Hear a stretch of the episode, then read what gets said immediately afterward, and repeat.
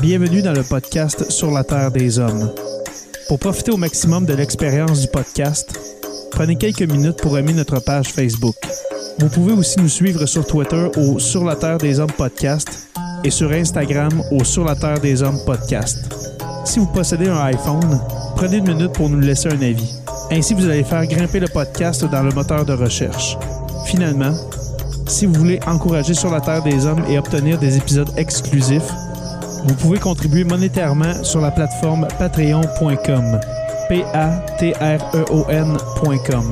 Recherchez sur la Terre des Hommes et pour seulement 2 par mois, vous y aurez droit. Le podcast peut désormais débuter. Bienvenue sur la Terre des Hommes.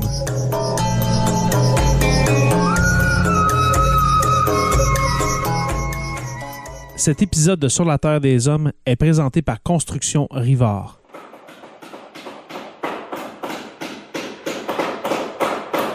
La rénovation et la construction, ça passe par la science du bâtiment et de vraies maisons éco-énergétiques.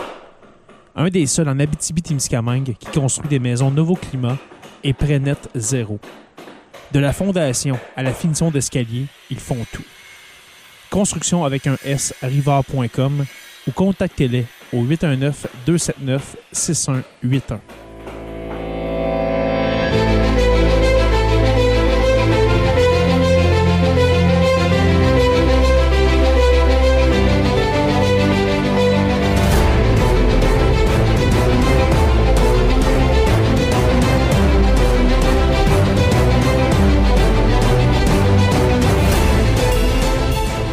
Bonjour à tous et à toutes et bienvenue à cet épisode 231 de Sur la Terre des Hommes.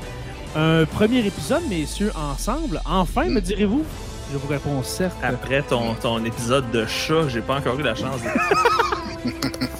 Ça, c'est. euh, je ne peux pas expliquer pourquoi j'ai fait ça, mon cher Joe. J'avais rien à faire, puis je me suis dit, en regardant mon chat euh, couché à côté de moi dans mon bureau, je fais un épisode sur toi.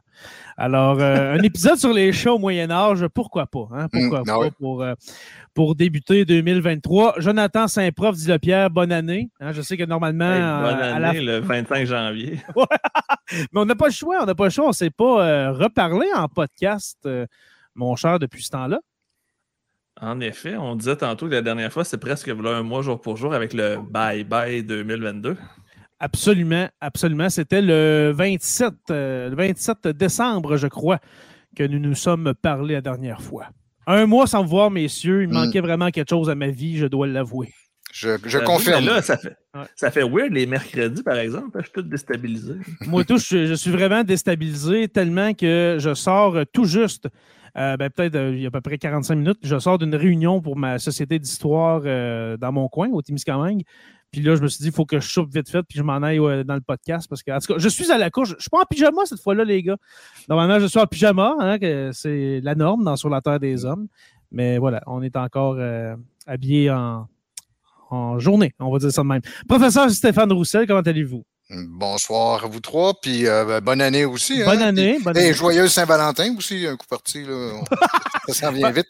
Ben, on ne sait pas, peut-être qu'on va juste avoir à la Saint-Valentin, à la Saint-Valentin, qui sait, qui sait. Et, et les- le mercredi soir, euh, pour, euh, je le souligne pour tout le monde, c'est de ma faute si on a changé ça du mardi au mercredi parce Ouais, que j'enseigne, j'enseigne le mercredi soir de 5h30 à 9h. Et on veut tellement t'avoir, Stéphane, qu'on a accepté ce, Vous ce êtes petit, vraiment euh, On a flexible, gentil. dérogation. cette dérogation, on l'a acceptée. Alors, euh, on fait ça pour toi, dans le fond. C'est pas vrai. Bien conscient. Oui. Et puis euh, aussi, hein, notre, notre invité de marque, de marque, oui, notre historien en résidence, Méré- euh, Médéric Sioui. Coué, Médéric, comment vas-tu? Oui, bonjour, bonsoir. Ben, c'est drôle, hein? Bonne année à vous, mais avant d'arriver ici, j'étais dans un souper de Noël. ben voyons donc. ben oui, parce qu'on Ah ouais? pour des raisons hors de notre contrôle, là, mon équipe euh, au bureau, on n'avait pas pu tenir notre souper, donc on, on s'est repris, c'était aujourd'hui. Ben, voyons donc. Euh, la, le joyeux Noël puis la bonne année dans, dans la même soirée du 25 janvier. Bon, ben super. C'est comme si tu étais dans le décalage horaire, si tu étais dans les provinces de l'Est. là. Ouais. Alors, euh, messieurs, euh, les vœux sont faits. Hein? Bonne année. Bonne année à, à Jonathan le prof, euh, la page Facebook, euh, le- le- l'influenceur, hein, Jonathan, on va l'appeler comme ça. Euh, J'espère que ça va être une bonne année pour toi, mon cher, et ta page. Et puis pour euh, Sur la Terre Mm. des Hommes, on, s'en- on s'en souhaite une bonne. euh, On va viser le circuit. Oui, absolument. Alors, on se vise à, à peu près une cinquantaine, une soixantaine d'épisodes encore pour 2023. Alors, Euh, messieurs, messieurs, Non, on, va, on va aujourd'hui. y aller conservateur, Jay. On va dire 40. Là, puis Ah non, c'est tout. On regarde, c'est tout en 50. On a beau y aller conservateur, maintenant, il va tout avoir une passe au mois de mars où est-ce qu'on va faire deux épisodes par semaine. il y, a, il y a un autre dictateur qui va faire une guerre, ou tu sais, quelque chose qui va nous forcer à parler à tous les jours. Absolument, absolument. Mais aujourd'hui, le sujet n'est pas là. On a- nous allons pas parler d'un dictateur euh, bien connu, euh, du nom d'un mets, euh, quoique très délicieux au Québec, la poutine. Mais euh, la semaine prochaine, hein, la semaine prochaine, on va, on va revenir avec un épisode sur l'Ukraine, la guerre en Ukraine. Mais euh, nous continuons comme ça, tout bonnement, notre série d'épisodes sur la Nouvelle-France. Et puis cette semaine, messieurs, Samuel de Champlain. Hmm. Euh, un mot euh, pour, avant de commencer. Samuel de Champlain, Joe, qu'est-ce que ça te dit, toi, ce nom-là? Ben, ça sonne comme un pont à Montréal. Ça peut sonner aussi Absolument. comme. euh, euh, ça Une statue à Québec. Une euh, statue à Québec, mais tu sais, si je vais vraiment de façon très naïve, là, si on oublie le fait que je suis un prof d'histoire du Québec-Canada, c'est probablement le, un des seuls noms que les gens connaissent avec Jacques Cartier sur Mm. La découverte vrai. du Canada puis les débuts de la colonisation. Tu sais, nomme-en un autre, à la limite, peut-être la Violette, peut-être Maisonneuve, sinon c'est assez limité. Fait que je pense que ouais, ça serait vraiment le nom qu'on associe avec la nouvelle. Mm. Je crois aussi avec, euh, avec ce cher Jacques Cartier, un personnage que je n'aime pas beaucoup, Jacques Cartier. Ouais, c'est pas la même game, justement. C'est deux personnages extrêmement différents, à mon avis, mais j'ai hâte d'entendre un avis, je vais dire, d'un autre angle. Ouais, c'est ça parce que c'est la même chose. C'est la même chose pour moi j'ai- que j'ai toujours une image positive. En fait, la mémoire collective de Jacques. De, On essaie de nous le vendre positivement. Oui, parce que quand j'étais quand j'étais enfant, ma mère m'avait parlé de lui. Je me souviens plus dans quelles circonstances, mais trop dire que c'était un homme qui était très doux, qui était qui avait qui, euh, accompli beaucoup de choses. le bon Jacques, le bon Jacques. Et, et mon fils, quand il était euh, très jeune, avait joué le rôle de Champlain dans une pièce de théâtre euh, à sa. Puis encore, c'était, c'était, euh, c'était toujours une image très positive. Là. Puis justement, c'est en, en pensant à l'épisode de ce soir, je me dis ben.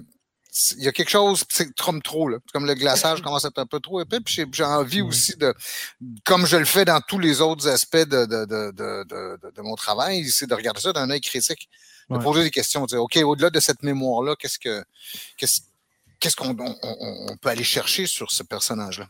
Oui, parce que, excusez-moi, mais ce soir, on va tenter non pas de débâtir Samuel de Champlain, mais de le déconstruire, Mhm. de connaître le personnage. Parce que c'est pourquoi j'ai nommé l'épisode Le mystère Champlain, c'est que je, je trouve qu'il y a un aura de mystère au- euh, autour de ce personnage-là. Un personnage qui, dit-on, euh, était possiblement protestant de religion protestante, à une époque où est-ce qu'en Nouvelle-France, on envoyait seulement des gens catholiques en Nouvelle-France. Il y a un mystère, il n'y a, aucun, euh, il y a aucune gravure, aucun dessin vraiment de Samuel de Champlain, de son vivant. On ne sait pas à quoi ressemble Samuel de Champlain.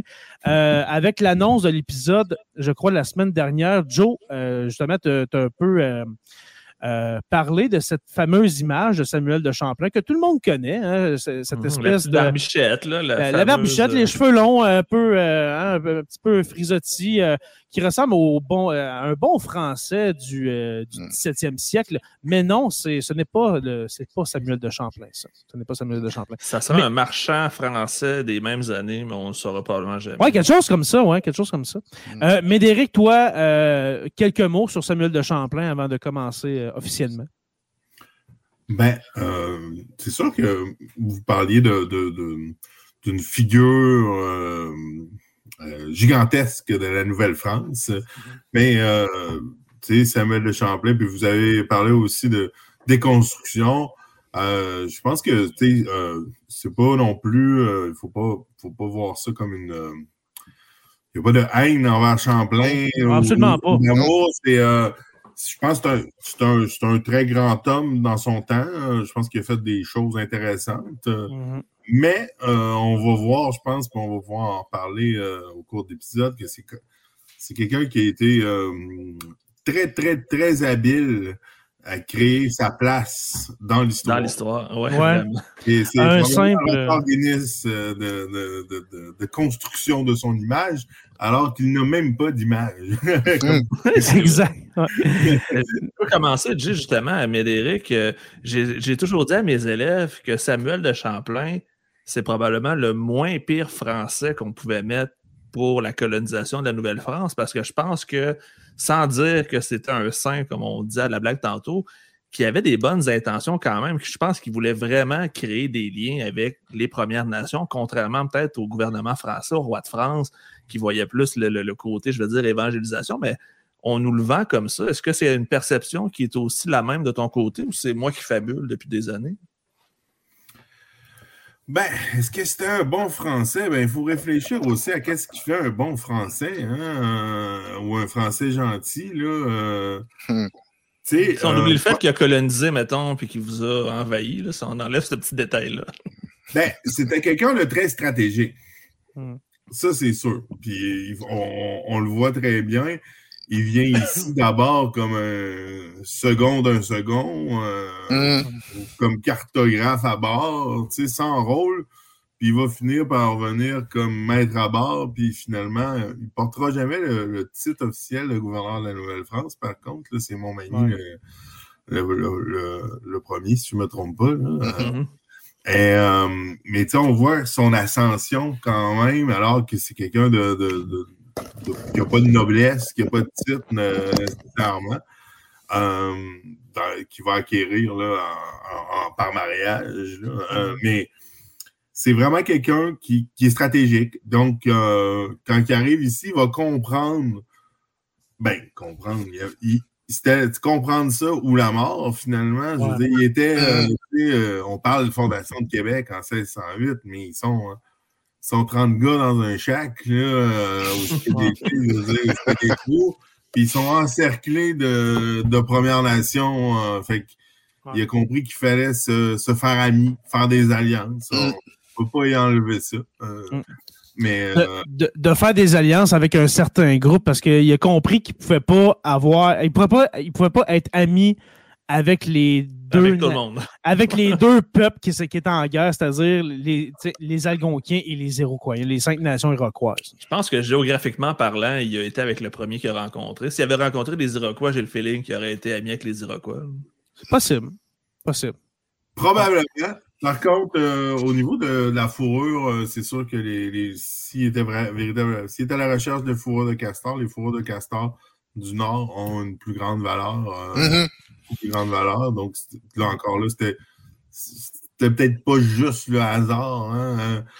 Euh, donc, euh, c'était, encore là, c'était stratégique, une meilleure qualité, une meilleure valeur. Euh, il est venu faire du, commerce, puis mm. il a trouvé la meilleure façon de s'insérer dans un, jeu d'alliance qui était existant. Hein. C'est important puisque la, trappe du castor existait, euh, peut-être pas au même, à la même échelle, mais euh, tout ça existait. Mm-hmm. le, commerce, les routes de commerce existaient également. On a parlé à la dernière, euh, au dernier podcast mm-hmm. ensemble, là, dans le fond, de voir les, rivières et le fleuve et les lacs comme des, routes et des autoroutes. Donc, tout ça était existant. Donc, ça a été très, très stratégique pour lui de s'associer euh, puis euh, aux, Inuits d'abord, euh, puis ensuite aux, ben, à d'autres nations, mais principalement, puis ensuite aux, Wendat qui sont devenus le, pendant plusieurs années le, principal allié dans le commerce des fourrures.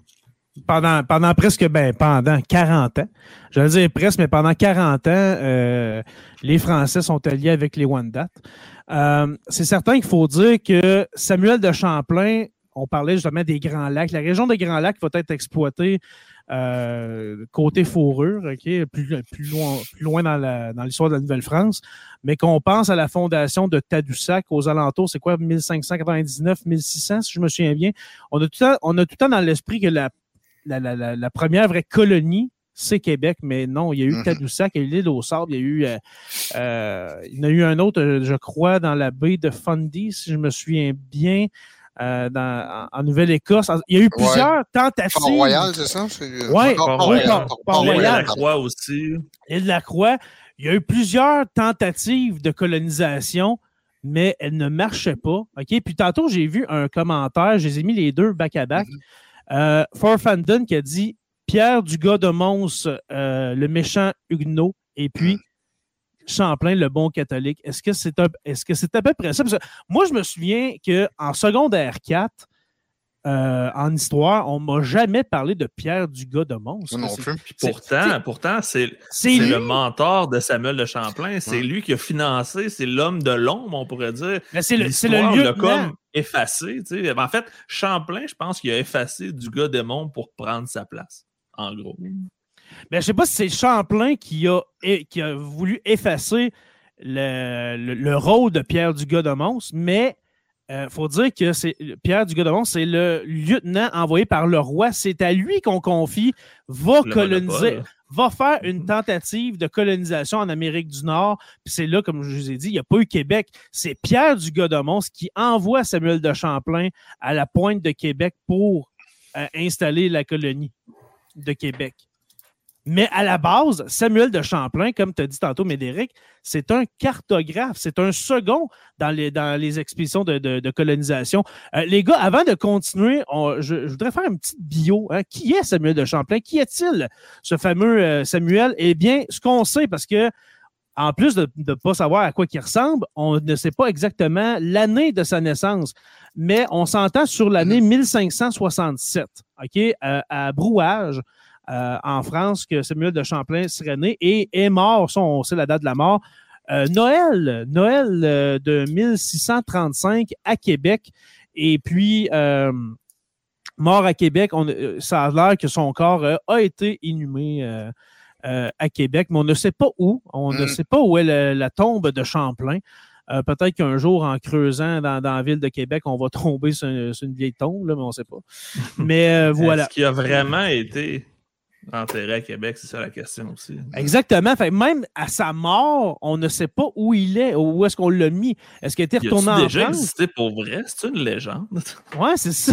Ben, ben, écoutez, euh, rassurez-vous, il y a quelques années, on a retrouvé la- le, le corps de Martin Bormann là, dans les euh, dans, dans, Dans les. Berlin, là, de, Berlin, là, tu sais, ça, ça finit par ressortir à un moment donné. Là. Euh, Samuel de Champlain, comme j'ai dit tantôt, baptisé, pro- possiblement baptisé protestant, mais aurait été catholique. Était catholique euh, lors. euh, Ben, il n'y avait pas De ses choix, voyages sinon en il peut pas Nouvelle-France. entrer à la- Il ne peut pas entrer à la cour du roi. Je pense que c'est Henri, Henri V, si je ne me trompe pas. Henri IV, je crois. Henri IV, merci. excusez. Ouais, Henri IV. Ben, Henri IV était quand même euh, le- probablement le plus tolérant. Lui-même, Lui-même, oui, c'est ça, j'allais dire. lui-même euh, protestant, euh, apostasié euh, pour euh, justement pouvoir prendre la couronne. Un autre très stratégique. Mhm. Paris vaut bien, Paris vaut bien une messe. Euh, Samuel de Champlain, si je continue, Samuel de Champlain, avant d'être cartographe dans les expéditions, dans l'expédition de Pierre du Godomons ou dans les expéditions, euh, a eu une carrière militaire, euh, a voyagé en Amérique du Sud, en Amérique centrale. Il connaît le monde, ce beau Samuel. Oui, il a Mais- vu beaucoup les Caraïbes, de ce que j'ai compris. Il s'est même rendu au canal de Panama. Mhm. Ben, ce qui allait devenir le canal de Ouais, Panama. ouais, au Panama. Euh, Mais en fait, ce serait, selon la légende, Jay, ce serait lui qui aurait eu l'idée de creuser le canal de Panama. T'es-tu sérieux? Ah ouais? Ouais, c'est ce que j'ai lu dans mes recherches sur Wikipédia euh, tantôt. Très Ouais, c'est belle, correct. euh, un- un- une très belle ane- anecdote. Merci pour ton partage, mon cher Jonathan. Alors, un globe trotter, s'il en est un, ce cher euh, Samuel de Champlain. Et puis, ben, bien sûr, a été surtout connu pour euh, ses expéditions euh, en, en Amérique du Nord, hein, avec euh, Pierre Dugas de Mons. Euh, premier voyage euh, de Champlain en Nouvelle-France en 1603. Euh, et puis, pourquoi qu'on. Une des premières preuves, si on, veut, de, des expéditions de, Samuel de Champlain, de sa présence en Nouvelle-France, eh bien, il a écrit un livre qui s'appelait Voyage de Samuel de Champlain. Alors, euh. c'est lui il qui a écrit écrit. sa propre biographie. Exactement. tu sais, Mm. Il se prend pas pour un 7-Up flat. Euh, où est-ce que. c'est ce qu'on appelle une autobiographie. Quoique s'il parle de lui à la troisième personne, c'est vrai que pour nous, avec nos- notre, notre point de vue du 21e siècle, c'est un peu gênant. Ouais, exactement. Alors, dans, dans ce, dans ce recueil, si on, si on peut dire, dans cet essai, hein, euh, va décrire euh, les habitants euh, du territoire, euh, les Autochtones de l'endroit, va décrire le territoire euh, aussi.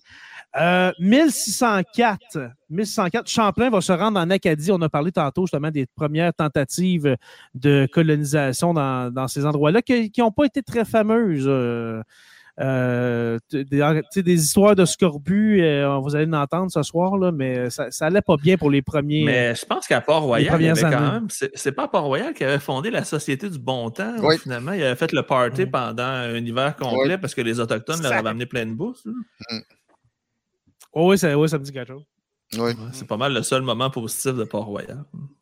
Exact. Euh, 1604, Champlain va se rendre en Acadie avec euh, Pierre Dugas de Mons. Euh, et puis, euh, Dugas de Mons, va le- dans le fond, on l'a dit, mais va l'engager comme principal cartographe. Alors, les- c'est sûr qu'il y avait un travail de cartographie qui avait été fait par Jacques Cartier. On parle de 70 ans auparavant, les gars. Euh, ça, va, ça, ça a pris du temps avant qu'il y ait une deuxième tentative de colonisation. Alors, on va se fier sur la cartographie de Cartier euh, pour continuer justement ce, ce travail-là. Et puis, c'est là qu'en 1608, eh bien, euh, Pierre du Godomons envoie euh, Samuel de Champlain à la pointe de Québec pour, euh, pour euh, fonder euh, l'établissement de Québec. Alors, l'habitation, etc. Et puis, Champlain, on a un, un- les écrits de Champlain sur ses impressions sur, sur cet endroit, sur ben, cet endroit où est-ce qu'on on va bâtir la ville de Québec. Il aurait dit J'ai cherché un endroit convenable pour notre habitation, mais je n'en ai point, je n'en ai point trouvé de plus commode ni de mieux situé que la pointe de Québec. Alors, euh, côté défense aussi, euh, défense naturelle à cause du Cap Diamant, on s'entend très bien situé la ville de Québec. euh, tu vois le qui monde a- arriver par le fleuve. et qui a résisté, euh, ma foi, à nombre de tentatives d'invasion, euh, qui a réussi à deux reprises euh, avec les frères Kirk en Mm. 1629, euh, si je crois, si, si je crois bien. Et puis finalement, ben, euh, la, la dernière de toutes, en 1759. Alors, euh, seulement deux fois, Québec a été prise. Mais euh, voilà, alors, euh, défense naturelle, etc. Un endroit très bien choisi. Et, puis la- commercial, comme c'est un endroit, c'est un- c'est un- un- une route commerciale naturelle aussi. Ben, t'es sur l'autoroute, là. T'es, Mhm. t'es- t'es directement devant l'autoroute qui est le fleuve dans ce temps-là. C'est, très bien situé. Euh, Tadoussac aussi qui était très bien situé euh, à l'embouchure de la rivière. Et c'est, quoi la rivière déjà? Saguenay. La rivière Saguenay, ouais. Euh, Tadoussac très bien situé euh, pour le commerce des fourrures. Québec également. Et puis, bien, bien sûr, il va y avoir Montréal euh, plus tard.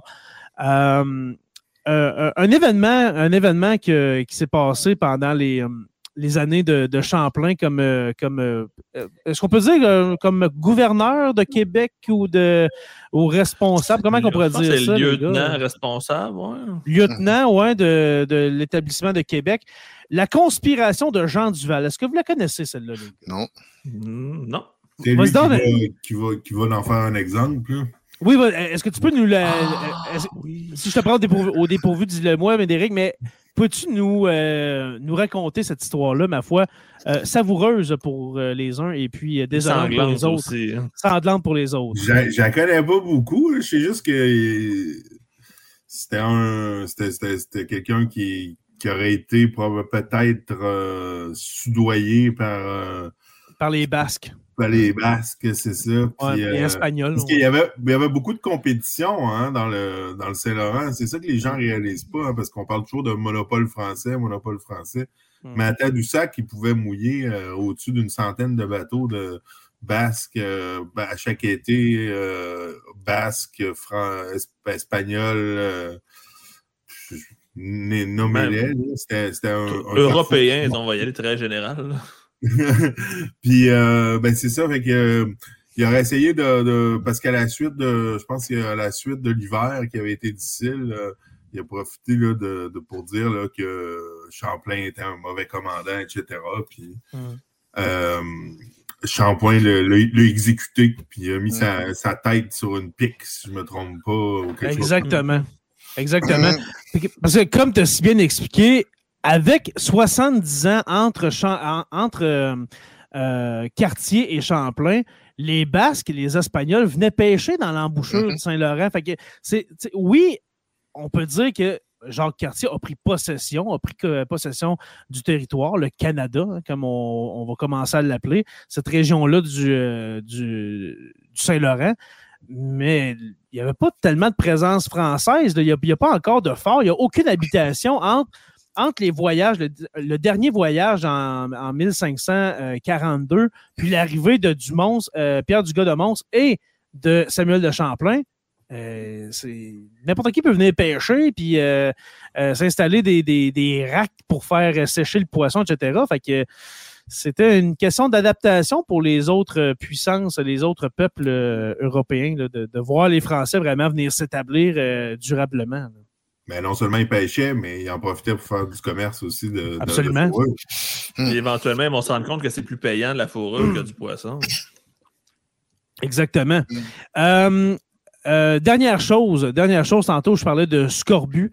Eh bien, le premier hiver, le premier hiver, je crois qu'ils étaient euh, 40 hommes, une quarantaine d'hommes, eh bien, il y en a 25 euh, qui vont, qui vont mourir à, mm. l'hiver de 1609 euh, du scorbut, dont le médecin euh, qui était avec, avec, eux, avec eux. Alors, ça allait pas bien. Ben. C'est, c'est vraiment dans les années, dans les années suivantes qu'on va, qu'on va se faire aider dans, notre, dans notre désespoir par, euh, mm. par euh, les, gens autour, par les Autochtones pour nous, nous montrer qu'est-ce qu'est-ce qu'on doit prendre, qu'est-ce qu'on doit faire pour mm. ne, pas être euh, affecté par le scorbut. Mais si je me souviens bien, c'est des, des, des, des, coctions ou des tisanes de, de, de, cèdre. De cèdre, c'est ça, oui. Ouais. Le cèdre blanc d'Amérique, appelé mm. Aneda aussi par les, différentes nations plus iroquoiennes. Mm. Dans le fond, ça serait quoi? Il y avait de la vitamine C dans mm. le, les branches de cèdre? OK. Et, c'est cet arbre-là qu'on trouve maintenant sur le drapeau de la ville de Montréal, c'est ça? Le, non, ça, c'est le pain blanc. Pain blanc, OK, d'accord. C'est l'arbre de la, bonne couleur. L'arbre de pain. Mm. Mais la force, c'est quoi, Médéric? On, on, prenait une branche de cèdre, on la faisait bouillir avec de l'eau, puis on buvait ça? C'est C'est plus l'écorce. L'écorce, OK. Ouais. L'écorce de cèdre. Chopais de l'écorce, tu faisais bouillir avec un peu de rameau de cèdre aussi, les deux ensemble. OK. Euh, ça donnait. Euh, ça, guérissait le sorbut. qui est un manque de vitamine, euh, surtout C. Oui, vitamine C, oui. Alors, pour ceux qui ne savent pas c'est quoi le scorbut, je vais l'expliquer comme je l'explique à mes élèves en début d'année en secondaire 3. c'est très, très, graphique, OK? C'est très, très graphique. Euh, Qu'est-ce qui se passait? Bien, euh, par manque de vitamine C, euh, dû au fait qu'on ne fait que manger du poisson salé et euh, des, on n'a plus vraiment de, fruits hein, parce que les mm. fruits ont tous pourri pendant le voyage. Alors, ceux qui restent, on va les manger, mais sinon, on n'a rien à manger à part notre, notre viande salée et puis euh, de boire, euh, de boire de la neige fondue pendant l'hiver, eh bien ça, ça va amener justement un manque de vitamine C qui, euh, tranquillement mais sûrement, fait reculer les gencives et puis pour ensuite laisser les dents découvertes pour qu'elles tombent. Et puis, s'ensuit euh, s'ensuit des, infections.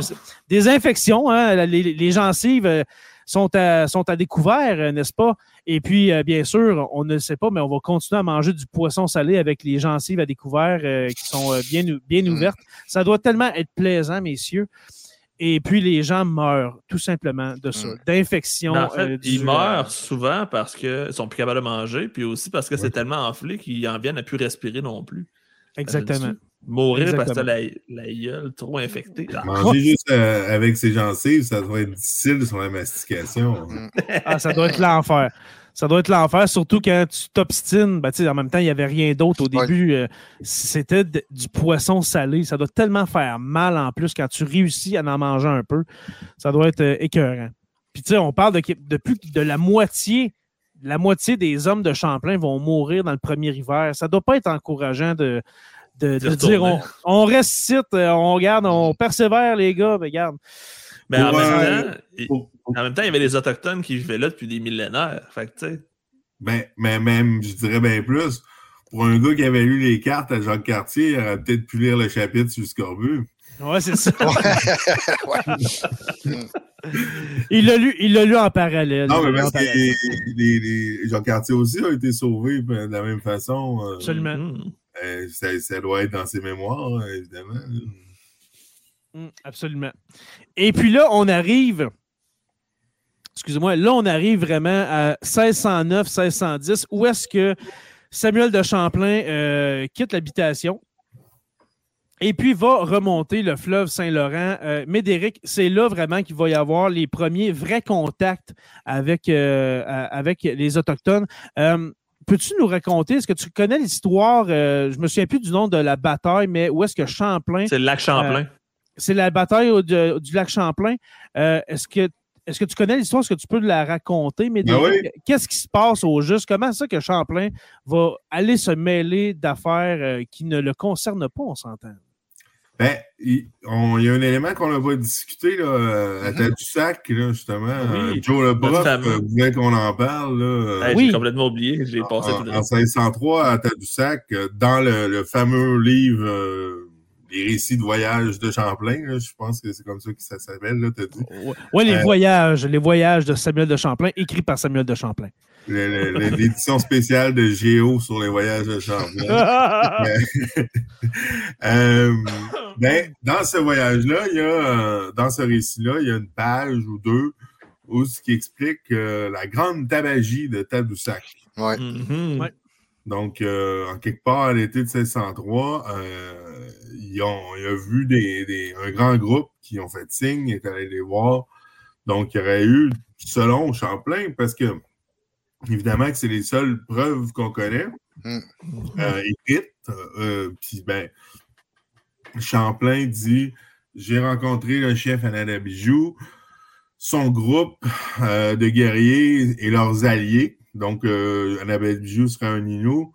Euh, leurs alliés seraient Wolastoqiyik, Malicite, Mi'kmaq et Algonquin, Anishinaabe. Donc, euh, il était plus de 1000 guerriers à célébrer leur victoire euh, sur les Haudenosaunee, les Iroquois. Donc, euh, c'est fait qu'il faisait un festin, il fêtait, c'était c'était ça, une tabagie, c'était Un un, party, là. un- un- un genre de party, puis euh, en même temps, on était contents. Puis, puis là, ben, on, on rencontre, là, il rencontre Champlain, puis là, il dit, euh, c'est assez éloquent, là, genre, genre, avoir été un peu plus près, je, je vous l'aurais lu, euh, c'est un, c'est un morceau d'anthologie, donc il dit, mon cher Champlain, euh, il n'y a pas de nation euh, que l'on veut du bien plus qu'aux Français. On voudrait que les Français viennent prendre pays chez nous, s'installer chez nous, se marier ça- avec nos femmes. Donc, ben, grosso modo, c'est ça que ça dit. Fait que là, euh, ben, les historiens, euh, je dirais comme ta tendance nationaliste québécoise, ou ben, euh, prennent ça pour dire c'est là le véritable fondement de la Nouvelle-France, c'est pas Mm. Québec. Parce que, dans le fond, c'est là que Champlain a eu l'autorisation et l'invitation de venir Mhm. Selon Champlain. Selon Champlain, puis qu'on sait que c'est un maître, un, un maestro dans euh, comment faire, comment faire sa place dans l'histoire. Fait que moi, je pense qu'on peut très bien s'imaginer, puis on peut très bien se poser la question à qui c'était destiné? Ouais, c'est ça. Euh, ce recueil-là, c'était destiné au roi parce que Ben oui. ça a marché, parce que quand il est revenu, il, il était plus juste cartographe, il, il était le second du monde, puis il était même mandaté par du monde, euh, du gars de Dumont de, de, de, de- pour établir la Québec. Mm. Donc, euh, puis tu sais, là, si on prend quelques brèves aussi, là, on parle de 1000 guerriers accompagnés de leurs femmes et de leurs enfants. Puis selon, puis tu sais, euh, c'est- c'est c'est comme un- en histoire des Premières Nations, quand on lit les, les, les, les- les archives ou les, les comptes rendus des Jésuites ou d'autres personnes, on, on comptabilise des fois les nations par le nombre de guerriers qui sont capables d'envoyer dans une guerre. Puis, euh, tu sais, euh, mettons, les, euh, le ratio est quand même important parce que, tu sais, il a pas un- c'est pas chaque homme qui est guerrier, puis il n'envoie pas tout le monde, tu sais. Mhm. Fait que pour qu'il y ait 1000 hommes réunis, leurs femmes, leurs enfants, il y aurait eu probablement 6-7 000 personnes là, sur la, à Ah, Tadoussac cette journée-là. Fait que, Gros party. Ben, tu sais, c'est- c'est. C'est peu probable. Mm. sais, C'est surtout le- Ben, plus. c'est- du monde. C'est surtout là. que le hasard, c'est que Champlain soit arrivé à ce moment précis-là Mhm. où tout le monde fêtait cet événement-là précis-là. C'est beaucoup Mm. trop de. de... Ouais, c'est de Ben, hasard. Est-ce c'est moi, c'est aussi le venez-vous-en, venez-vous-en, venez nous coloniser. pratiquement. Ben, c'est ça. Qui- Moi, dit, Médéric, que c'est vraiment ça qui a, qui a été dit en même temps? Là? Mais est-ce que ça serait possible qu'il trop, les ait euh, du bon côté, tu sais, qu'il ait vu une, une opportunité de business, puis une opportunité aussi de d'alliance militaire? Est-ce que ça se pourrait d'un côté qu'il l'ait pas vu nécessairement si négatif que ça? Ben, ben oui, c'est sûr qu'ils l'ont vu comme une opportunité. Moi, je pense que c'était bon des deux côtés. Mais c'est c'est- c'est plus. euh, Il y a une différence. Euh, Il y a une différence. Excusez, j'ai vu le, le commentaire de. Bon, on va l'expliquer après. c'est pour ça. Euh, non, donc, euh, c'est ça la, la- la- la nuance, tu sais. Je pense, entre faire la- des alliances puis finir coloniser, c'est deux choses complètement différentes. Parce que même, il disait euh, souvent, les Premières Nations, parce que d'habitude, les gens, ils restaient dans leur bateau puis ils débarquaient. Et tout le monde était bien d'accord avec ça. C'était pas- tu sais, au début, les premières questions qu'ils ont posées, c'est pourquoi, pourquoi construire ça? tu sais? Pourquoi tu ne restes pas sur ton bateau? Tu Parce Mhm. qu'ils comprenaient que Mm. si tu te fais une, une habitation, ben, ça se peut que tu ne retournes pas là, rendu au mois de septembre ou au mois d'août là, avec Mhm. les glaces prennent. Donc, ça, ça changeait la dynamique. Donc, ils s'en rendaient compte. Donc, tout ça, fait que l'alliance entre les Premières Nations qu'on dit laurentiennes, là, donc euh, les Inuits, les Mi'kmaq, euh, plus tard les Abenaki, euh, les Anishinaabe, seraient nés à ce moment-là. Mais tu sais, aussi, ce qu'il faut euh, réfléchir, c'est Anadabijou, il ne pouvait pas parler pour plus que Ouais. lui et son groupe. Mm. Bon, son groupe pouvait être très limité là, dans la, la société. Euh, Inou euh, ou Anishinaabe ou d'autres, il n'y avait pas de. Il n'y avait pas de roi de France, euh, il n'y avait pas de monarque absolu, Ouais, décidait ça for- pour les autres. Ça ne formait pas une confédération comme on peut le voir, par exemple, dans, dans- chez d'autres, dans d'autres nations. Non, Mm. c'est ça. Fait que, tu sais, le- on parle là à Nadabijou, il, il pouvait parler pour lui, mais tu sais, même Mhm. j'ai vu, moi, des fois, des gens mettre comme su- superposer les cartes politiques des territoires revendiqués par les nations aujourd'hui. Je veux dire, l'Alliance Laurentienne et Champlain, tu sais. Mhm. Comme, comme si euh, chaque nation était toute, tu sais, comme le, le gars de, de, de, de Picogan et chez les Anishinaabe de, de la BTB, il était représenté là, par un bijou, là, tu sais, d'une certaine façon. Il parlait au nom de tout le monde qui était sur le territoire. Mais C'est- que, étrange. On va faire des bonnes affaires, nous, on va en faire des échanges, Mhm. puis on a besoin de vous autres pour nous aider à, à aller s'approcher avec nos ennemis, tu sais, c'est c'est normal. Tout le monde cherche des alliances. Là. On ne sait pas nécessairement le résultat de cette alliance-là ou l'arrivée des microbes. Personne ne peut le savoir. Ouais. Mhm. Mais est-ce que est-ce qu'on a une idée de, le- de- de- approximative de la population dans le territoire qui euh, en fait que, que- qui correspondrait en fait pas à la Nouvelle-France en entier, là, mais je veux dire la portion québécoise ou de, de- à- au moment de l'arrivée de Champlain, la, po- la- la population euh, de- autochtone? Ben, c'est difficile parce qu'on sait que Cartier euh, a amené beaucoup de maladies. On en a parlé là, la dernière Oui, fois. c'est vrai, oui. Ouais. C'est sûr que dans la vallée du Saint-Laurent, il a probablement passé une hécatombe euh, importante. Donc, euh, on le sait que les Mi'kmaq, par exemple, qui n'étaient pas juste dans ce qu'on appelle la Nouvelle-France aujourd'hui, mais c'est difficile de Mhm. séparer les nations, étaient potentiellement peut-être 40 000 euh, au moment du contact, ce qui nous donne une bonne, une bonne, une bonne idée. Les Inuits, c'était encore plus dur à évaluer. Je veux dire, on, on part du Labrador, euh, de, la, de la basse Côte-Nord euh, jusqu'au lac Saint-Jean. euh, Mhm. tu sais, que, que- ben, probablement qu'avant le contact, c'est pour ça que le contact est, il est important à noter. On le met-tu à Jacques-Cartier ou à Champlain, mais un, un- un- des grands lacs, euh, des grands lacs au Saint-Laurent, là, un 2, 3, 400 000, ça serait pas surprenant. Mm. Mais avant, avant Cartier. Un peu, un peu ce qui s'est passé en Amérique du Sud avec, euh, avec Ouais. les Espagnols et les, les Portugais. Mhm. Mhm. Cortés. Parce qu'il faut pas oublier que les, les maladies, ils, précèdent les, les, hommes aussi. Exact. Hmm. Et puis, il faut dire qu'en Amérique, là, je parle pas juste de l'Amérique du Nord ou de l'Amérique du Sud, mais en Amérique, avant l'arrivée des, des, Européens, on parle de plusieurs millions d'individus qui sont sur le territoire américain. Hmm. Puis que c'est quoi? C'est à peu près quoi? 90 C'est 50 millions sur l'ensemble. 50 millions. Et puis, entre, on n'a pas de recensement, mais quasiment 80 à 90% des populations autochtones qui vont euh, mourir de, de ce contact avec les Européens. Mm. Euh, tantôt, Stéphane, tu parlais, tu as amené l'idée de la confédération des, euh, ben, des cinq nations iroquoises. Mais Derek, une question. Est-ce qu'on avait un projet, est-ce qu'on a déjà eu un projet avant l'arrivée des Français ou même après, OK, ben pendant, je veux dire, de faire une espèce de confédération euh, du côté de, la grande famille algonquienne? Ou, pas du tout? Ben, les, les Wendat étaient une confédération également. C'était mhm. très similaire aux Cinq Nations. Pareil, même modèle. Euh, mais seulement, seulement les Wendat, là. Oui, mais les Wendat étaient iroquois aussi. Oui, c'est ça, oui. Le même genre de langue. Euh, il y avait du côté de, des, euh, euh, des, des Mi'kmaq, des Abenaki, des Malicites, puis des euh, il y avait une genre de confédération, mais plus, moins, moins serrée. C'était des, des, grandes alliances.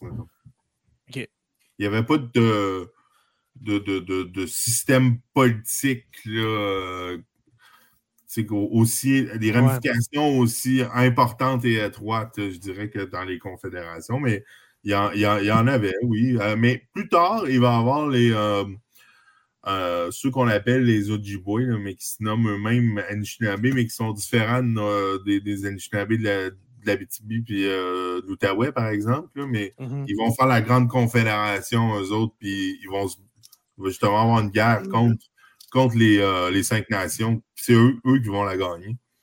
C'est peu connu, ça. On ne l'apprend pas dans les, dans les histoires euh, en secondaire 3 4. Mm. Ouais. je veux saluer, en parlant d'histoire de, et puis d'école, je veux saluer Loïc. Loïc Breton, qui est mes élèves en secondaire 2. Loïc, euh, je te salue. Et puis, euh, fais tes devoirs pour demain, s'il te plaît, mon cher. je ne veux pas, t'envoyer en retenue. Euh, euh, maintenant, parlons justement des relations qui Excuse-moi, excuse-moi, oui. avant que tu ailles plus loin, tu dis que tu voulais revenir sur le commentaire de Fernbro. ah, moi, c'est moi qui l'avais moi qui l'avais mis dans le fond ah, parce que souvent on a une vision très eurocentrique de, de l'histoire de la Nouvelle-France. Mhm, c'est légèrement biaisé, on va le dire comme ça. Puis Fernbro qui disait qu'il aimait l'explication de Médéric parce que ça amenait, dans le fond, une autre perspective. Ça vient un peu résumer le narratif qui a été utilisé parce qu'il fallait vendre la Nouvelle-France au roi de France. Puis la meilleure façon, c'était de dire qu'on était accueillis à bras ouverts. Fait que je pense que, comme Médéric a dit, mm. euh, Samuel, il a bien joué ses cartes. C'était un fin, euh, un fin négociateur, un fin euh, mm. stratège, on pourrait mm. dire. Définitivement. Puis donc, juste pour revenir à la bataille du Champlain, donc, cette alliance-là a né à ce moment-là. Euh, donc, euh, puis ben là, quand Champlain arrive, bien évidemment que les gens ils, le voient. Euh, oh, ça, c'est des spams. Ouais, ça, c'est. J'ai essayé de l'effacer, puis j'ai fait afficher à la place, excusez.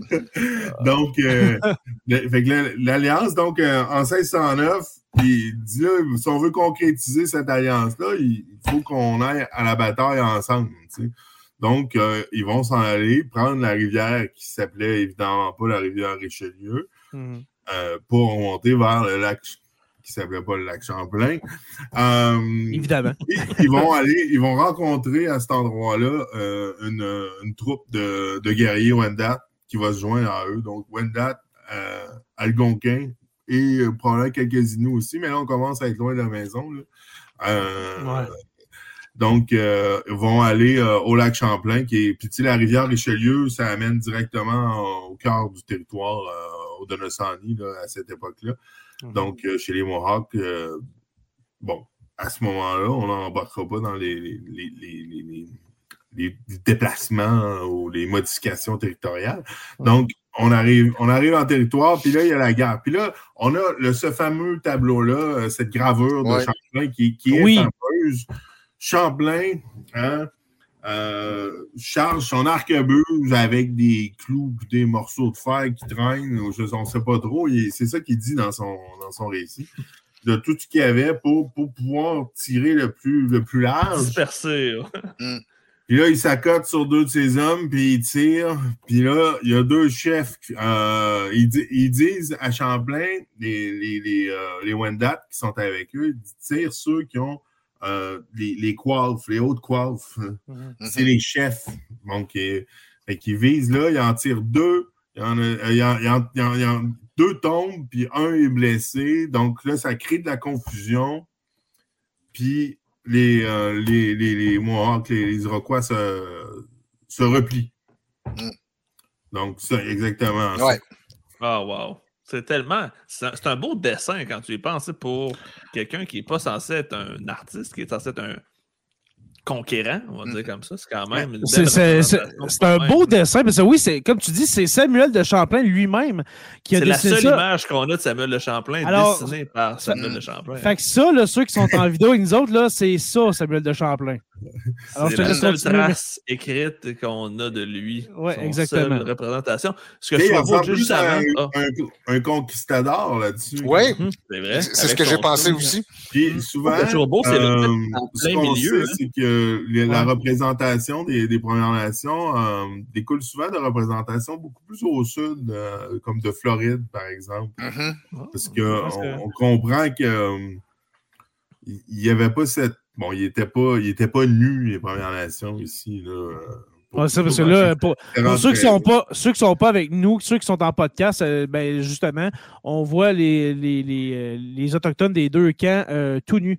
Alors, euh, ils n'étaient pas tout nus, Médéric. C'est ça que tu dis? Exactement. OK, parfait. Peut-être une petite mini parenthèse pour Stéphane. euh, euh, ici, on voit, on voit des batailles rangées. Mhm, ouais. On voit pas de petites guerres. hein. Non, c'est ça. Mais ça, ça aussi, c'est- moi, je pensais que c'était une espèce de, de- de représentation qui était plus symbolique qu'autre chose. Mais là, on voit. Euh, Très c'est- européen. hein. Ouais. on- on- Les Premières Nations, avant ça, la, la guerre, là, chez- c'est- les gens avaient une armure en bois. Puis c'était quand même relativement assez euh, résistant. Euh, aux flèches puis aux autres, euh, aux autres armes de l'époque. Fait que la, la mortalité n'était pas très importante. C'était un peu comme une grosse game de crosse, là, si on veut. De, mais, Ouais, c'est une guerre rituelle, en fait, en grande partie. mais là, quand que les épées, euh, les, les, autres, les autres armes européennes euh, vont arriver, l'arquebuse également, mais on va euh, trouver que ça fait un peu plus mal. Fait Mhm. qu'on va éviter d'affronter les Français ou autres Européens à découvert. C'est là qu'on va nous-mêmes adopter la technique de, de chasse, mais à la guerre. De, de, Ah. de guérilla un peu. euh, ouais. Oui, la guérilla, exactement. Donc, on va pas. C'était pas inné, c'était une, une, une, fa- une- une- une adaptation à la situation, à la nouvelle situation. Puis les- ce, qui, ce qui est assez incroyable, les, les Premières Nations ont toujours une grande force d'adaptation. Puis c'est c'est vraiment là, alors que comme on pense que la petite guerre ou la guérilla, c'est inné ou c'était Mhm. traditionnel, mais c'était Hey, on va pas aller se faire tapocher ben, comme des beaux os, on Mhm. va les pogner à revers, puis on va les pogner quand ils marchent, tu sais, en- Mhm. parce qu'ils font tellement de bruit. Fait que, euh, on va les pogner comme ça, tu sais, Mhm. parce que ce jour-là, ils ont dit, un- on pense à l'arquebuse, mais un épée, ça fait mal. Hein. Ouais. Ouais, ça doit, ça doit pas faire du bien. Euh, ce que je voulais dire, là, ceux qui ont, euh, dans le dessin, ceux qui ont qui, qui semblent faire euh, un semblant de petite guerre ou de guérilla, ben, c'est les deux d'autres français ici sur le bord de la, de la lisière de la forêt. Étrange quand même, parce que Mm. on voit les Autochtones qui euh, en bataille rangée, mais deux Français qui sont là, Mm. sur le bord de la forêt. C'est ça que, que je voulais vous montrer. Dans la même lignée que le récit de 1603, on peut très bien s'imaginer la force que ce, ce tableau-là a dû avoir quand euh, il a repris le bateau puis qu'il a montré ça euh, l'année suivante à, À ses la cour. supérieurs. Mhm. Regardez, Mhm. regardez ça, là, c'est moi qui, qui tout seul avec deux, deux chums, on, on est venu à bout de 300 guerriers. Fait que, euh, envoyez-nous donc 3-4 autres hommes, puis on va gagner. Tu sais, c'est, Ouais. tout est, tout est Ah, c'est- ouais, et- C'est- C'est lourd de signification. ouais.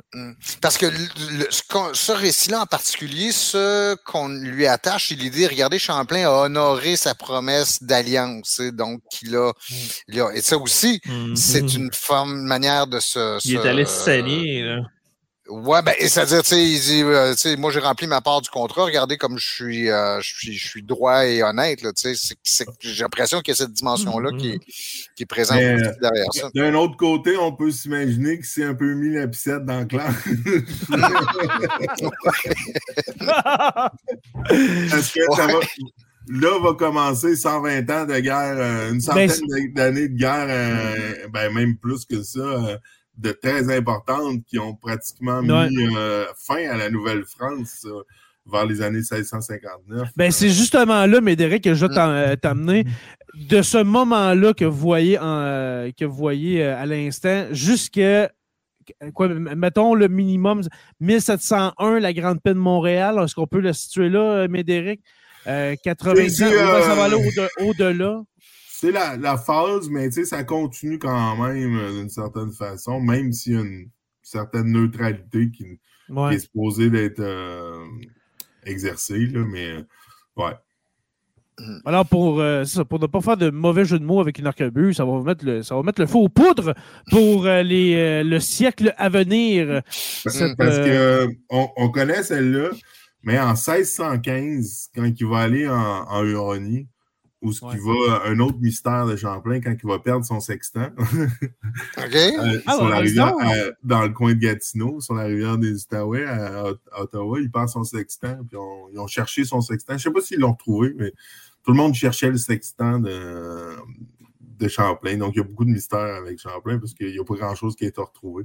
Hmm. Euh, là, il va aller avec les Wendat, puis ils vont retourner euh, faire une autre bataille, mais là, ça va pas bien virer. Champlain va être blessé à la jambe, Ouais. puis il va être obligé de passer l'hiver, euh, puis ça ne tentait pas pantoute, mais, mais pas du tout de passer l'hiver euh, avec les Wendat. euh, donc, euh, En Huronie.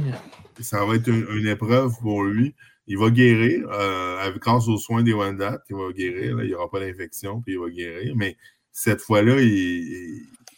C'est drôle, ce coup-là, il n'a pas été aussi euh, héroïque. Dans, dans, tu sais, il n'a pas servi à grand-chose, finalement. Il y aurait eu quelques concubines de ce qu'on a compris de- du documentaire de, de- de- qu'on a vu justement. C'est comment il s'appelait ça, le documentaire? euh? Ah oui, euh, basé sur le livre. Ouais, exactement. Il y a, il y a eu l'air d'avoir un peu de fun quand même en Huronie. Euh, Hey, J'ai un blanc de mémoire total, excusez. C'est Champlain, là. le rêve de Champlain. Le rêve de Champlain. merci. Oui. Je pensais que Jim oui. l'avait l'avait fait jouer. euh. Puis, euh, Non, euh, justement- je- je- c'est c'est quoi? C'est le rêve de Champlain, un documentaire à quel C'est endroit que je peux vraiment bon. Euh, Internet. mais c'est Mais basé sur le livre de, qui a été écrit Un- par un Américain. Un hein. historien américain, ouais, dont j'ai oublié Ouais. le nom. David, je sais plus trop quoi. là. C'est vraiment bon pour du euh, un documentaire, je vais dire, euh, sur l'histoire de la Nouvelle-France. C'est la meilleure affaire que j'ai vue. euh, Mais visuellement ça, parlant, on va dire. Trouve-moi Ouais, ça, c'est, envoie-moi le lien quand tu l'auras. On est loin des C'est- popées en c'est Amérique, Alexis mettons. des pays d'en haut, je pense, qui joue Champlain. Hmm. Ouais, ça ressemble- ouais, je pense que oui. Ah, c'est euh, ouais, Vincent, celui qui fait Séraphin, là, d'un pays d'en haut? Ouais, je je suis pas sûr, Non, par je pense que c'est exemple. Alexis, euh, celui qui fait Alexis. Là, Ok, oui, euh, le, le- oui, oui, euh, oui, oui. Je t'envoie ça, euh, c'est le disponible petit, sur Vimeo. euh, Vimeo, calique. ouais, Mais- mais le- je pense, c'est pas trop légal. Maxime Le Flaguet, c'est ça, Maxime Le Flaguet? Ouais. Oui, il y a, il y a- il y a- il y a un air de Champlain sur. euh, dans le fond, Il y a un air du Champlain qu'on connaît. C'est ça, la, la- la Ouais. photo, la- la- la- le, le- dessin, le, le- faux Champlain. Il ressemble au faux Champlain, Maxime Le. On, on salue en passant, Maxime, si tu écoutes sur la Terre des Hommes, on te salue. Euh, Mais justement, avant de quitter ce- ce sujet-là, euh, je sais que il y a aussi le rêve de Champlain a soulevé un certain nombre de critiques sur lesquelles je voudrais qu'on vienne dans un autre épisode, c'est-à-dire euh, au-delà de, de, Champlain, c'est toute cette notion de métissage et puis le, le sens qu'on lui donne aujourd'hui, parce que dans le rêve de Champlain, c'est une vision essentiellement positive qu'on a. Oui, c'est que positif, c'est quasiment de la propagande. Hum, ben, c'est parce que cette, cette propagande-là, on la retrouve ailleurs. ça représente une autre école historique. Et euh, Bédéric, on en a parlé il y a quelques jours, mais ça représente toute une. Euh, euh, j'étais vraiment estomaqué d'entendre ça, de, découvrir cette, cette, dimension-là. J'ai déjà répondu à ça parce qu'on glorifie ça beaucoup là, parfois à l'idée qu'il voulait fusionner les deux mm-hmm. races pour faire une autre race. Mais ce qui est, ce qu'ils ont oublié de dire dans leur équation, c'est que c'était toujours des Français avec des femmes Premières Nations. Oui, c'est ça. Oui, c'est vrai, hein? C'est vrai, La hein? colonisation par le lit. Mmh, ouais. non, tiens. mais mais tu sais, c'est. pas ça de. Hein. Ces gens-là. L'inverse n'a jamais été dans, dans un carton, là. Mmh. Qu'il y ait des femmes françaises qui soient avec des hommes euh, Premières ah. Nations. Ça, devient moins cute un petit peu quand on le dit de cette façon-là. Mmh. Parce que même, tu sais, des fois, les gens qui représentent ce courant historique-là, tu sais, je me souviens d'avoir euh, lu un compte-rendu et c'est euh, euh, Maxime Laprise qui, qui, avait soufflé cette, cette référence-là, mais il parlait que, il disait le, le, les, les, Québécois francophones, la Société québécoise francophone, c'est la douzième nation du, du Québec, là, tu sais, quand tu as, les onze Premières Nations, puis tu as la douzième, tu sais, qui, qui est parce qu'en revendiquant ce lien, si tu veux, ça, ça a une espèce de légitimité euh, de revendiquer cette, identité-là.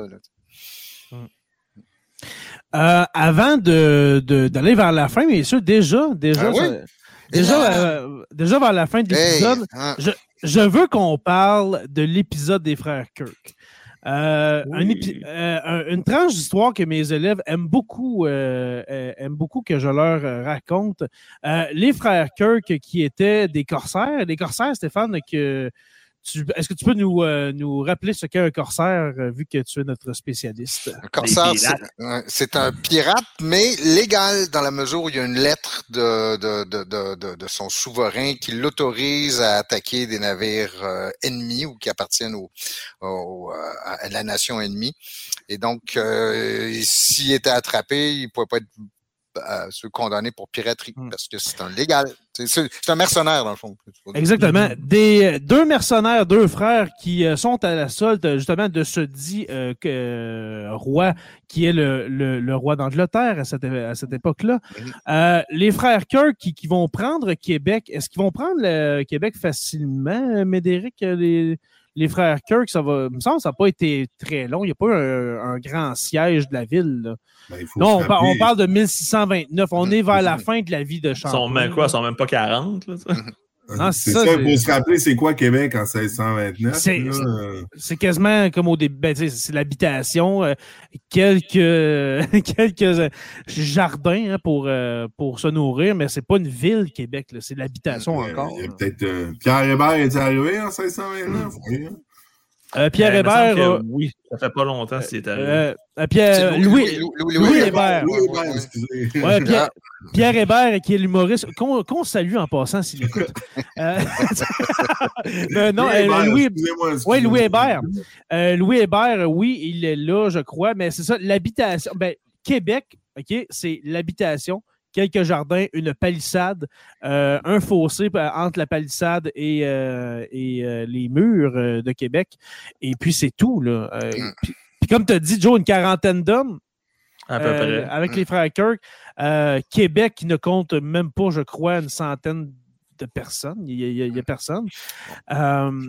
Puis, euh, comment ça va se passer, dans le fond? Euh, on, a un Samuel de Champlain vieillissant. On est à 5-6 ans mm. avant sa mort. Alors, on parle d'un homme dans la cinquantaine environ, euh, mm. si, ben, je me rappelle bien. 67 qui est né, 1567.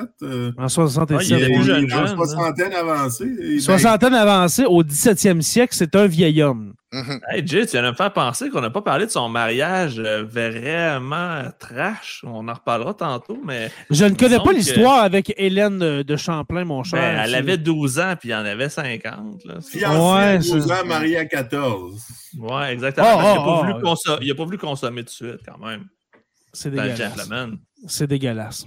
Comparaison aujourd'hui, mes ouais. jeunes, c'est littéralement. je- Il y avait 40, puis euh, elle avait, Hélène, elle avait 12. Fait que je leur dis, 12, ouais. c'est comme si j'étais votre mari. Tu sais, c'est littéralement ça. Oh, Ah, C'est dégueulasse. oh.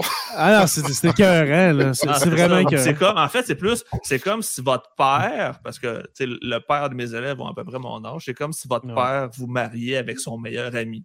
C'était littéralement ça. Mais, mais le pire, c'est qu'à cette époque-là, c'était courant. Là, Ouais, c'était normal. on- euh, pendant, notre série, pendant notre série sur la Nouvelle-France, quand on va arriver aux filles du roi, il y en a des jeunes de 12-13 ans, puis il y a des hommes de 45 ans qui marient ces, enf- ces enfants-là. Ben, C'est dégueulasse. là. C'est pour rien écœurant. qu'Hélène, elle va se sauver pendant un bout. Là. Elle va littéralement faire une fugue pour pas se marier avec Champlain. Ah oui? Ah. Ouais, elle va se sauver, ils vont la rattraper, puis éventuellement, elle va aller vivre en Nouvelle-France, puis elle Ouais. va, selon l'histoire, devenir l'amie des Autochtones, parce que les Autochtones vont trouver qu'elle a donc des beaux cheveux blonds, puis elle aurait été celle qui aurait participé à l'évangélisation euh, des premiers Autochtones, parce qu'elle les aurait Mais convaincus. C'est donc beau, comme histoire. Non, elle n'est pas restée très longtemps, mais elle est venue, tu sais, elle est quand même venue en Nouvelle-France. Ouais. Ils ont fait Mais- beaucoup, beaucoup de textes Pour, sur euh, ce pour- petit bloc-là. là. Pour l'histoire des frères Kirk, des frères Kirk, y a quand Oui, même oui, oui. qui, qui est Ouais. pas connu puis qui est quand même intéressant euh, en dehors du gossip euh, du mariage. euh, euh, les, les frères Kirk ont, ont eu l'aide, euh, puis là, je nommerai pas la nation parce que des fois, ça peut faire des, des histoires, mais ils ont eu l'aide d'un de- d'un membre d'une Première Nation allié avec les Français pour leur, pour leur montrer le chemin dans le Mm. Saint-Laurent, parce qu'à cette époque-là, c'était impossible de, de remonter le Saint-Laurent sans avoir quelqu'un qui connaissait les rapides, les rochers, les hautes marées, etc. Puis ce qu'on ce qu'on raconte, euh, c'est que euh, ces gens-là étaient, euh, étaient un peu fâchés de la tournure de l'Alliance avec les Français, puisque les Français euh, avaient délaissé l'Est pour l'Ouest, disons-le comme ça, euh, pour, pour, pour avoir des. pour, pour avoir pour, pour les- les- la, la question des fourreurs puis tout ça. Donc, ce qui est, ils, se, ils se sentaient un peu euh, trahis et négligés par l'Alliance. Donc, ils, ils n'ont, certains n'ont pas hésité à collaborer avec les frères Kirk pour, en, en sachant très bien qu'ils s'en allaient prendre Québec.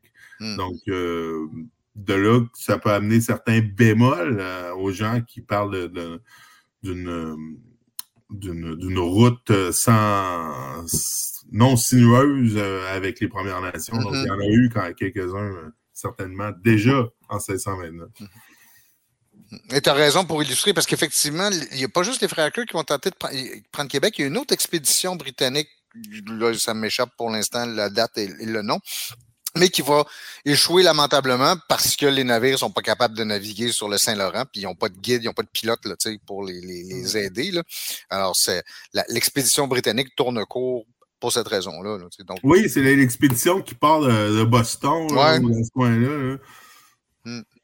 Puis il faut dire que les frères comment ça va se passer? Parce que on- Québec aurait pu, dès, euh, depuis euh, 1629, être une colonie britannique. Ça aurait pu être là la vraie conquête, là, en 1629. Mais, retournement de situation, qu'est-ce qui va se passer? C'est que la paix va se signer parce qu'il y a une guerre entre les, euh, les Français et les Britanniques. Ils sont toujours en guerre, ces deux, euh, ces deux Mhm. royaumes-là. Et puis, euh, dans ce traité de paix, eh bien, on va redonner Québec à la France. Et puis, qu'est-ce que les frères Kirk vont faire quand ils vont apprendre la nouvelle qu'il faut qu'ils redonnent Québec? Eh bien, ils vont tout simplement la brûler. Et puis, euh, Champlain va falloir qu'à la fin de sa vie, rebâtisse, euh, ben, pas lui, pas lui. Il recommence à zéro, dans le fond. Recommencer à zéro et puis va mourir euh, quelques années plus tard en Ben, je- 1635. je 35. suis sûr qu'il en a profité pour la faire plus belle, plus grosse, tu sais, avec un plus gros château Frontenac et tout ça. là. Ben, non, il en a, il en surtout profité pour réécrire ses mémoires. Exactement. Oui. Ah, ouais. Faire son histoire. Non, mais c'est vrai, ça. Puis ça, euh, je vous encourage, euh, tous ceux qui veulent en prendre plus là-dessus. euh, J'ai eu la chance de l'avoir comme professeur euh, à l'Université d'Ottawa, euh, mons- monsieur, ben, Mathieu Davignon, qui a fait sa thèse de Mhm. doctorat sur euh, les trois versions, ben, en tout cas, entre autres, là, mais je me rappelle de cette présentation-là. Il nous avait présenté les trois versions de les mémoires de Champlain. Donc, il y a la première, quand il a écrit euh, l'histoire dans les, dans les années 1600, fin 1610, début 1620. Il l'a réécrit après, puis il l'a réécrit à la fin. Puis comme vous mentionnez au début, dans la première, il parlait des protestants, puis de l'importance de- du Gothemont, euh, puis des Premières Nations. Puis tranquillement, à mesure que les, les versions évoluent, il va évacuer tout ce qui n'est pas français catholique de l'histoire, puis Hmm. évidemment qu'il va se positionner au centre. Ben, ma- malheureusement pour, pour la postérité ou heureusement pour Champlain, c'est cette version-là qui va être étudiée et reportée euh, au, au- au fil des, des siècles qui vont suivre. Donc, euh, c'est celle qu'on a appris quand euh, à la petite école, puis euh, au secondaire, jusqu'à tout récemment, je l'imagine. Ah, je dois continuer, en fait, même encore. t'sais. C'est vraiment, c'est documenté, c'est à preuve à l'appui que Champlain a modifié Sa les mémoires histoire. de Champlain puis l'histoire de la Fondation de Québec Mm. en évacuant tout ce qui n'était pas blanc, catholique, français. Ça Exactement. ressemble beaucoup à l'histoire de la Bible qui a été réécrite souvent pour faire fitter certains narratifs. Donc, Mm. euh, fait que, si on prend en considération ça, le dessin, les récits de voyage de 1603, tout, tout, tout travaille ensemble, je pense, de façon assez, euh, assez efficace, Mm. merci. Je veux dire, réussi à, à convaincre le roi grâce à, un- à une exagération euh, in- in- incomparable. Puis ensuite, va, va- va convaincre le monde euh, et l'histoire de, de son importance. Mm. Je ne dis pas qu'il n'est pas important. là. On va se faire tirer des tomates, là. Mm. mais il- il- c'est- la, la vision qu'on voit, qu'on a appris, apprise, c'est la vision que Champlain voulait bien qu'on apprenne. C'est très Exactement. romancé, je pense aussi. Ben, tout est romancé. Les, les, les dessins, le, de- le, le principal dessin, parce qu'il a fait beaucoup de dessins, beaucoup de, de cartes, euh, Samuel de Champlain, mais que ce soit le, le fameux dessin de la bataille du lac Champlain, que ce soit justement ses descriptions du territoire, euh, de, de ses habitants, tout ça, c'était vraiment, c'était une pub. Il s'est fait de la pub pour pouvoir avoir un petit peu plus de pouvoir pour euh, installer, dans le fond, pour réaliser le rêve, le rêve qu'il avait, c'est-à-dire de, de fonder cette colonie de, Québec, la plus, la plus belle fleur du Saint-Laurent, comme dirait notre cher Martin Deschamps. Connaissez-vous cette chanson-là? Non? Non. La tune de. Ça me tente de la mettre à la fin, Calique, au montage. Une très bonne chanson de Martin Deschamps, la plus belle fleur du Saint-Laurent, c'est Québec. Euh, mais On, malgré man- ça. on manque messieurs- de fond pour mettre une tonne. Ouais, c'est ça. Euh, mais malgré ça, messieurs, on va terminer là-dessus. Est-ce qu'on considère malgré tout que euh, Samuel de Champlain est le père, le vrai père de la Nouvelle-France, de l'installation permanente euh, des Français, de la France en Amérique du Nord? Et puis, je vais commencer avec Médéric. Est-ce que Samuel de Champlain est le vrai père de la Nouvelle-France? Et pourquoi? Ben, il est certainement le père des Français Mhm. euh, sur le Mhm. territoire qu'on appelait euh, parfois la Nouvelle-France. Oh. Je le pense aussi. après ça.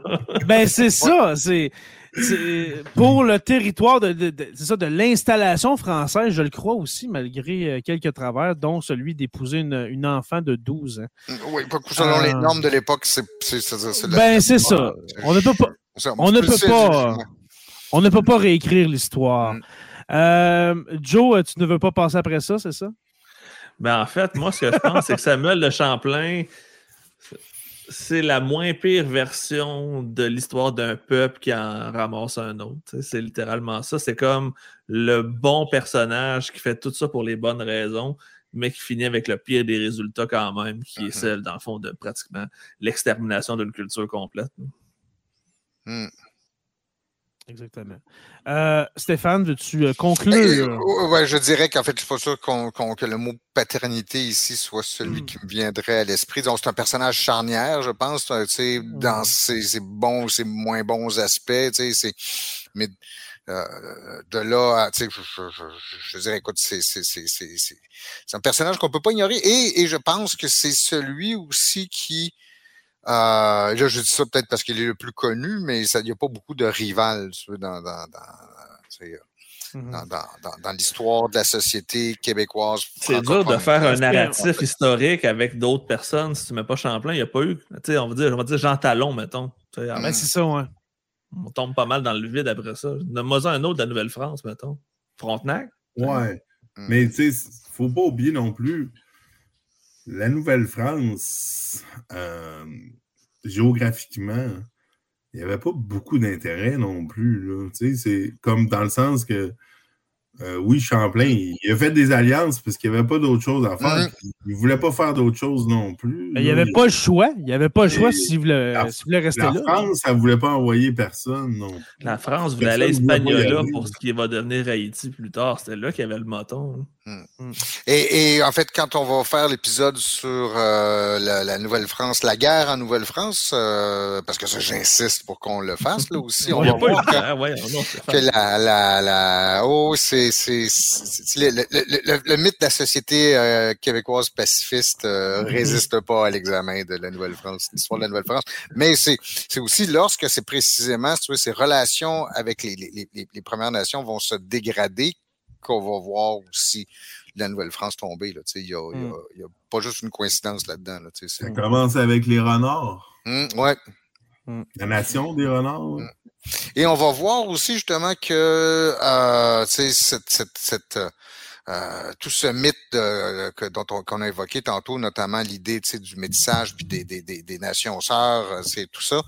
Ben, quand on regarde la manière dont les Français vont faire du nettoyage ethnique, je pensais dans la vallée du Mississippi, là, tu sais, c'est, c'est, euh, c'est pas, euh, cet aspect-là de notre histoire, là, on l'a oublié, puis je, je, je pense que, tu on l'a oublié parce que c'est plus dans le territoire, c'est rendu aux États, c'est plus nous autres. Aussi, aussi quand même. Ça, mais, euh, on a oublié à Louisiane ouais. depuis longtemps. Mm. Mais tu sais, moi je le dis souvent aussi, on, là on parle de, de Champlain, mais les, les Britanniques euh, à la baie du Thon vont avoir une excellente relation avec les Premières Nations. Mm. Pas de guerre, des alliances, euh, bon, peut-être des incidents là, parfois, mais Mm. Quand tu as besoin de quelqu'un, tu essayes de pas trop lui tapocher dessus. on, on, pourrait, on, on, pourrait, parler de l'incident, un des, des, premiers contacts entre, entre les Anglais et puis, euh, je crois que c'était les, les, les, Cris ou bien les Inuits. Je pense que c'était les Inuits, avec euh, Henry Hudson euh, qui, qui finalement, son équipage a été, a été décimé parce que. Oui. C'était pas une, une, un bon premier. Euh, il n'était pas tombé euh, dans le bon spot, non. Il n'est pas tombé dans le bon spot, mais oui, c'est vrai, les relations par après vont, euh, vont bien aller. Ben, avec et... la compagnie de la ville du son, par exemple. Exactement. C'est quand même bien, là. Ben, je veux dire. Parmi les standards. Pour les circonstances. Ouais, exact. Ben, fait, Champlain, lui, moi, je pense que Champlain a été stratégique dans le territoire qui, qui, qui, qui pouvait euh, coloniser. Il a utilisé la méthode qui était la plus appropriée, parce que sinon il serait plus là. Pour... Ben, il serait plus là. Il n'aurait pas, il pas, pas resté là longtemps pour qu'on en parle aujourd'hui. S'il si, avait adopté une approche guerrière, il n'aurait pas été en mesure. Non, c'est sûr. Mais peut-être que par la suite, quelqu'un d'autre serait venu, peut-être les Britanniques, peut-être les Espagnols, puis ça serait complètement une autre histoire. Euh, dernier point que je pourrais faire là-dessus, puis euh, encore une fois, j'emprunte ça à, à, Max Laprise, là, euh, donc qui est un candidat au doctorat à l'Université de Montréal en histoire, et qui disait, tu sais, avec ce derrière tout le mythe justement de, de, Champlain puis des bonnes relations entre Français et autochtones, euh, ça te un des arguments qui est avancé par ceux qui soutiennent cette thèse-là, c'est que euh, oui, les Français ont, ont pas toujours été euh, très bien, mais quand on les compare aux Espagnols ou aux Anglais, euh, c'est, c'est, c'est, euh, ils ont été pas mal moins pires. Et ça, ça fait partie encore de ce mythe. C'est une manière de se dédouaner de, de exact. Ce les Français ont donc été gentils et mmh. parfaits. Oui, et ça, je, ça c'est un mythe. Ouais, ça dépend où. Euh, on regarde ce qu'ils ont fait dans les, les Antilles, je suis pas ouais. sûr. On regarde ce qu'ils ont fait dans les îles du Pacifique. Je suis pas certain qu'on peut dire la même mm -hmm. chose. Mm -hmm. euh, à Madagascar. Tout, tout est une question ouais. de ressources. Mm. C'est quoi la ressource? Ici, on voulait du castor. Puis les Premières Nations, ben, ils le trappaient. On n'était pas pour les tuer. hein. Dire, Parce qu'on ne savait pas, premièrement, où, où est-ce qu'on pouvait trouver le castor. Fait que, euh, Euh, on avait besoin oui. d'aide au début, on s'entend. là. les Britanniques, ils voulaient des terres parce que leur île était pleine. Mhm. euh, ils ont fait de la place.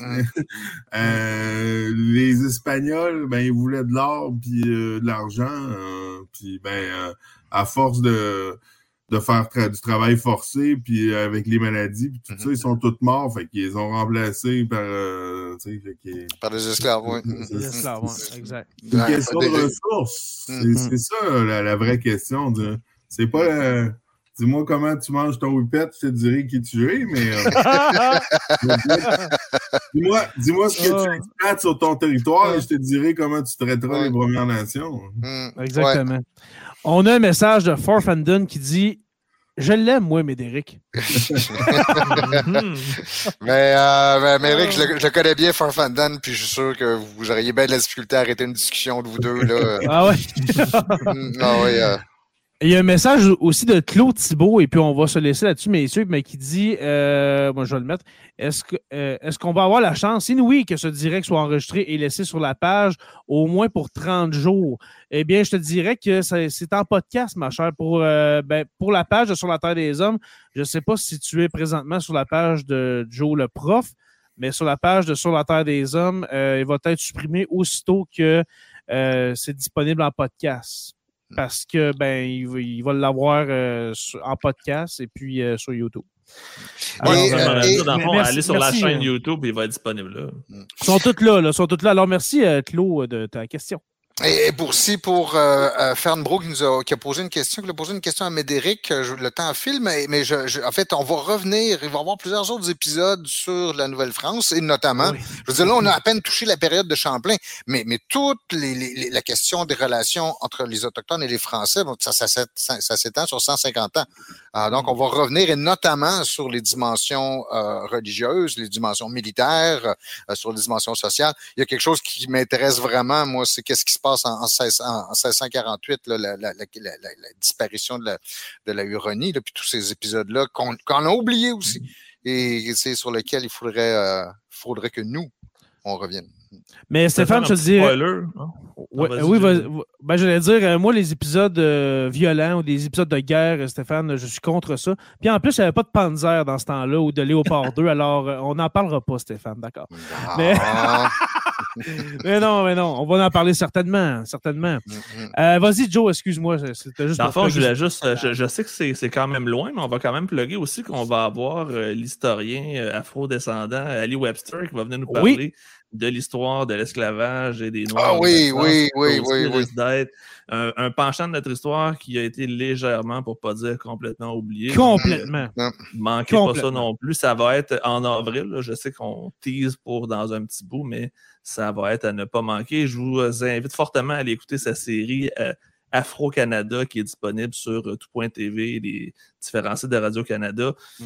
On en apprend beaucoup sur une partie qui est même pas dans notre programme, Jay. euh, C'est un peu. euh, Ben exactement. On n'en parle pas du tout, même pas dans, comme on a dit au, dernier épisode, dans le Saviez-vous que il n'y a rien là-dessus au secondaire, mais il n'y a rien qui nous empêche d'en- de, de, ne pas en parler, mon cher. Saviez-vous que la nation Anishinaabe a adopté les Haïtiens?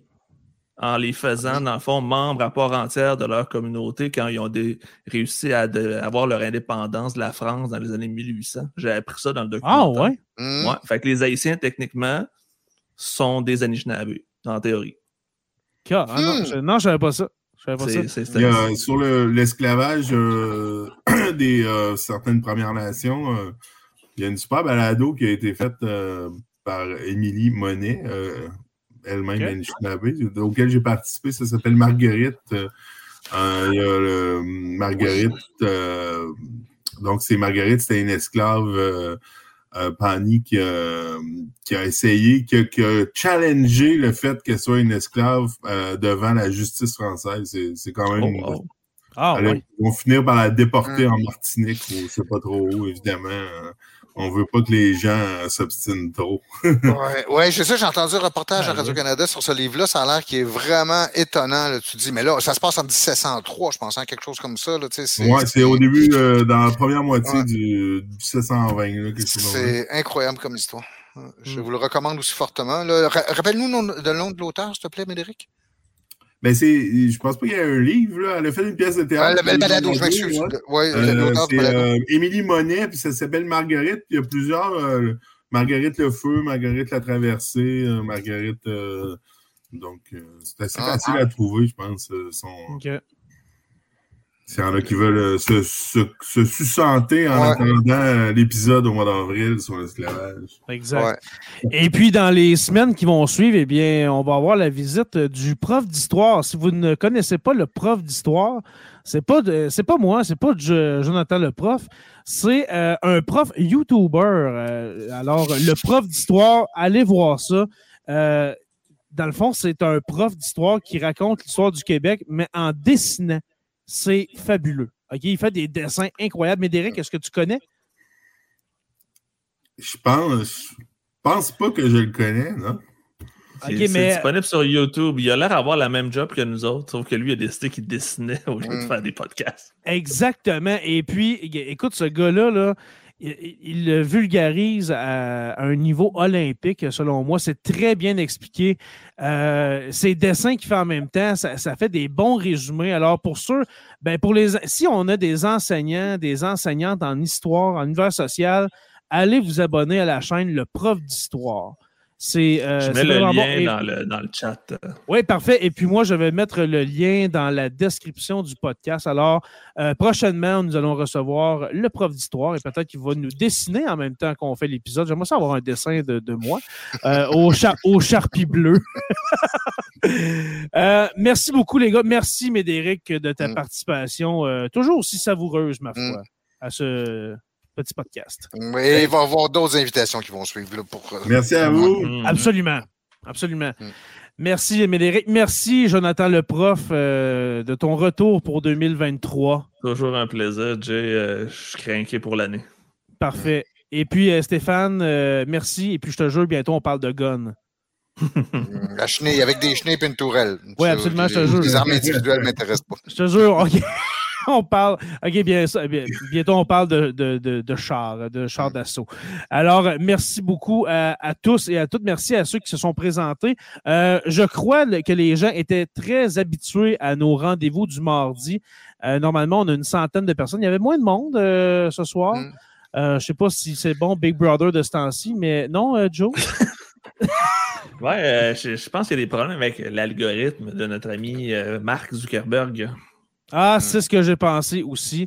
Alors, euh, mais ne vous inquiétez pas, si vous avez manqué le live, eh bien, c'est il y a, le, les podcasts, Apple Podcasts, eh bien, euh, Zuckerberg n'a pas euh, d'algorithme contre ça.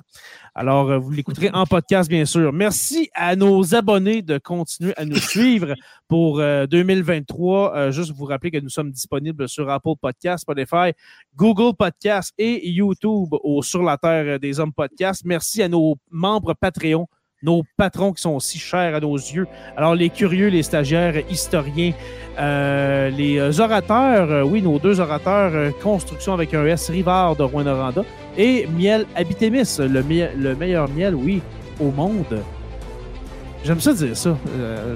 je, vais rajouter de l'écho au montage. C'est tellement bon, du miel Abitémis.